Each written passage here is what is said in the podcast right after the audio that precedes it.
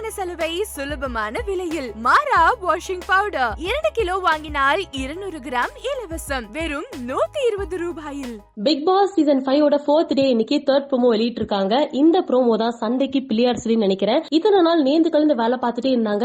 என்னடா சண்டை வரமாட்டேங்குதே அப்படின்னு பார்த்தோம். இன்னைக்கு வந்துருச்சு இல்ல அப்படிங்கிற மாதிரி தான் இருக்கு. ஆமாங்க நமிதா மாரிமுது வெசல் வாஷிங்ல இருக்காங்க. சோ வெசல்ஸ் எல்லாம் வாஷ் பண்ணிட்டு இருந்தாங்க. ஒரு சில பாத்திரங்கள் மட்டும் சிங்க்ல இல்லையா அதாவது டீ குடிச்சிட்டு எச்சி கிளாஸ் அங்கங்க வச்சிருக்காங்க சிங்க்ல கூட எடுத்து போட மாட்டேங்கிறாங்க அப்படிங்கிற குற்றச்சாட்டு வச்சாங்க. குற்றச்சாட்டுன்னு வந்துட்டாலே பஞ்சாயத்து பண்ணி விசாரிக்க பிரியங்கா வந்துருவாங்கல்ல வீட்டோட முதலாளி மாதிரி. அவங்க என்ன பண்ணாங்க? வந்துட்டு கத்தி கூப்பாடு போட்டு விசாரிக்கிற பேர்ல பயங்கரமா கத்திட்டு இருந்தாங்க. டக்குனு நமிதா என்ன பண்ணிட்டாங்க அப்படின்னா வெசல் வாஷிங் டீம்ல இருக்கிறவங்க சிங்க்ல பாத்திரம் இருந்தா மட்டும் கழுவுங்க. வெளியில எச்சி கிளாஸ் இருந்தா கழுவுறது நம்ம வேலை கிடையாது அப்படிங்கிற மாதிரி பயங்கர ஹாஷா சவுண்டா சொல்லிட்டாங்க. எல்லாரும் கத்தும் போது நம்ம ரிவ்யூவர் அபிஷேக் சும்மா இருப்பாரா? அவரும் ஒரு பங்குக்கு ஏதோ கத்த. டக்குன்னு பிரியங்கா வந்துட்டு நீ மட்டும் என்ன கத்துற? அப்ப ஒருவேளை நீ தான் வச்சியோ? அப்படிங்கிற மாதிரி கேட்டாங்க. டக்குன்னு அபிஷேக் வந்துட்டு குறும்படத்தை போடுங்க நான்லாம் அது பண்ண கிடையாது அப்படிங்கிற மாதிரி பேசிட்டாங்க. இதுதான் ப்ரோமோல வந்திருக்கு. ப்ரோமோல என்னமோ பெருசா தான் காமிக்கிறாங்க. எபிசோட் போனாதான் தெரியும் சண்டை போட்டாங்களா சமாதானமா போயிட்டாங்களா அப்படின்னு சொல்லிட்டு. இருந்தாலும் ஆரம்பத்துல இருந்தே பிரியங்காக்கும் அபிஷேக்கும் ஏதோ ஒரு கேட் ஃபைட் போய்கிட்டே இருக்கு. ஒரு கோல்டு war மாதிரி போய்கிட்டே இருக்கு. எப்ப அது பெருசா வாரா மாற போகுதுன்னு தெரியல. பொறுத்து இருந்து பார்க்கலாம். இதை பத்தின உங்களோட கருத்துக்களை இந்த பிக் பாஸ்ல நாலு நாள் முடிய போகுது.